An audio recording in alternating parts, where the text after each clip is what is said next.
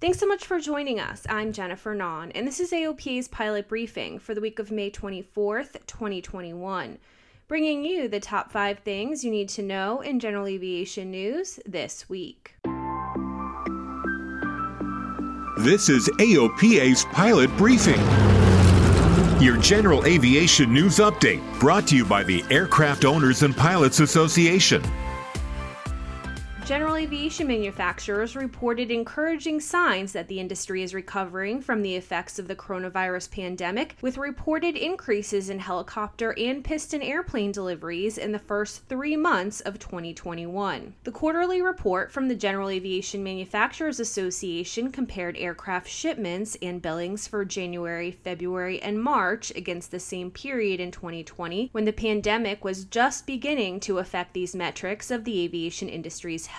It was also a time when many manufacturers and their factory staff retooled aircraft production lines to instead produce urgently needed personal protective equipment. The long feared June 30th eviction of General Aviation from Dillingham Airfield on Oahu in Hawaii is on hold at least through December 31st, but tenants face an uncertain future as state and military officials negotiate keeping the airport under civilian management. The Hawaii Department of Transportation announced the planned evictions in April of 2020 as it worked to engineer an early termination of its joint use lease with the U.S. Army for the airport. Local airport advocates promptly rallied against the closure, with AOPA helping to coordinate the effort and raise media awareness. AOPA's government affairs team has worked closely with state representatives, leaders of SaveDillingham.org, the U.S. Parachute Association, airport business owners, and members of the Dillingham airport community, and believes that much progress towards keeping the airport open to non military aircraft has been achieved.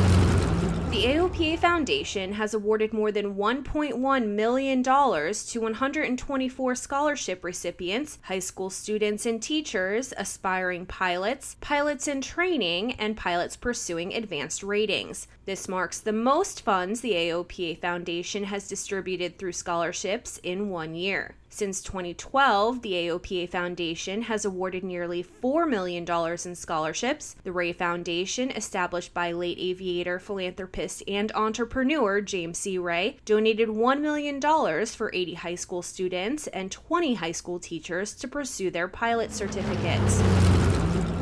Investigators found no faults in the left engine of a Beechcraft King Air 350 that stopped producing power just before the aircraft rolled to inverted and crashed into a hangar 17 seconds after takeoff from Addison, Texas on June 30th, 2019. The crash killed both pilots and eight passengers on a private flight to Florida. The pilot and his co pilot left evidence of their impatience on the cockpit voice recorder recovered from the charred wreckage and transcribed by NTSB investigators. The flight crew appeared to be in a hurry to get their eight passengers to Florida. The audio transcript begins with two unsuccessful calls to manufacturer technical support attempting to activate avionics software, which may account for a later series of audible chimes that the crew did not verbally acknowledge.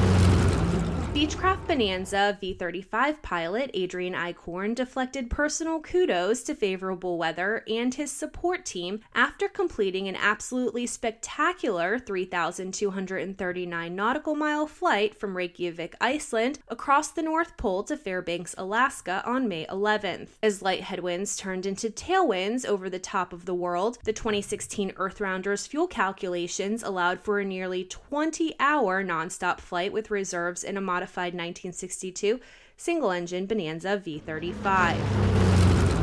To get the full story on everything you heard here today, visit AOPA.org and don't forget to follow us on social media. And if you have an Amazon Alexa device, you can now listen to this podcast by saying, Alexa, play Pilot Briefing on TuneIn. Thanks so much for listening. I'm Jennifer Nahn. Fly safe and fly often, and I'll talk to you again next week.